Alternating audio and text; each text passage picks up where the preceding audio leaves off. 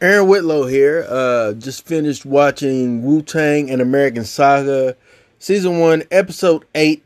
Labels. I've I've been following this whole series on Hulu um, from its inception. Uh, it's man, it's it's been a really good show. Um, um, every week I look forward to watching uh, another episode of it.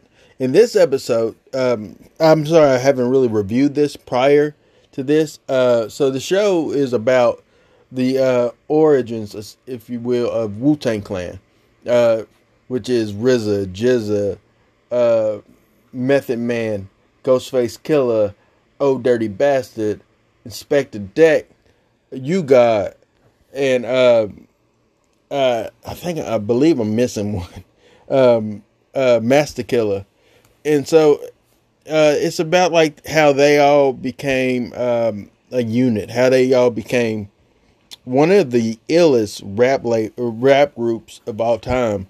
Honestly, um, in a world in a time in which it was it was un, unheard of to uh, have like a huge uh, group of like all talented rappers come together and uh, form like a super like a they mentioned Voltron in in this episode that I'm refer, reviewing, but uh, it's it's it's what it is. It's a Voltron of ideas, Voltron of different characters, different people coming together, melting together, merging together to form an elite uh, rap group. Uh, Wu Tang Clan is one of my favorite rap groups of all time.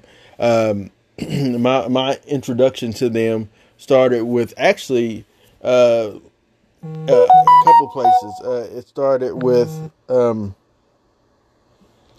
a couple of things. Uh, first being, um, let's see, it started with my introduction of Oh Dirty Bastards. Uh, you know, um, his first little little single and so they introduced me to to them. And then uh, sometime around there, I also got introduced to them through Mary J. Blige's "You All I Need to Get By." Um, you know um, that sample with, with Method Man.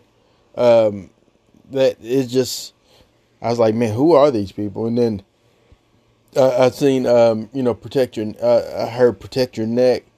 Um, seen some of the videos, you know, um, um, incarcerate Scarfaces, you know, just like a lot of um, cream, a lot of those things like that.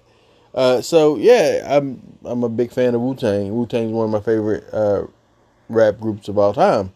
So the show uh, centers around uh, protagonist Bobby, who later on is RZA.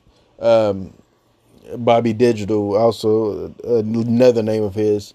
Uh, so Bobby, Bobby is um, RZA. He's a he's a guy that's living in Queens, uh, surrounded with drug dealing, surrounded with like things like that. That's kind of you know his brother's a master drug dealer, uh, Devin, uh, and then he has like friends that's on like that that conflict with one another. One of them is from uh, Park Hill or Killa Hill um, and then the other ones are from like Queens, and so they there's like a there's like a a beef between people. So he's trying to unite them through the music and get people to get rid of their uh, street game for something that uh, should be less dangerous. As we know in the rap game, there's been real life deaths in the rap game. So, but uh, this is a really good show.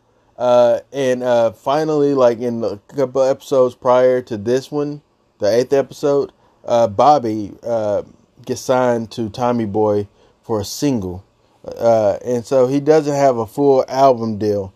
Uh, they they and, and this what this episode does is kind of shows how the the labels exploit you and use you, but they want you to fit their mode of what they think that you should be versus what you feel like you should be.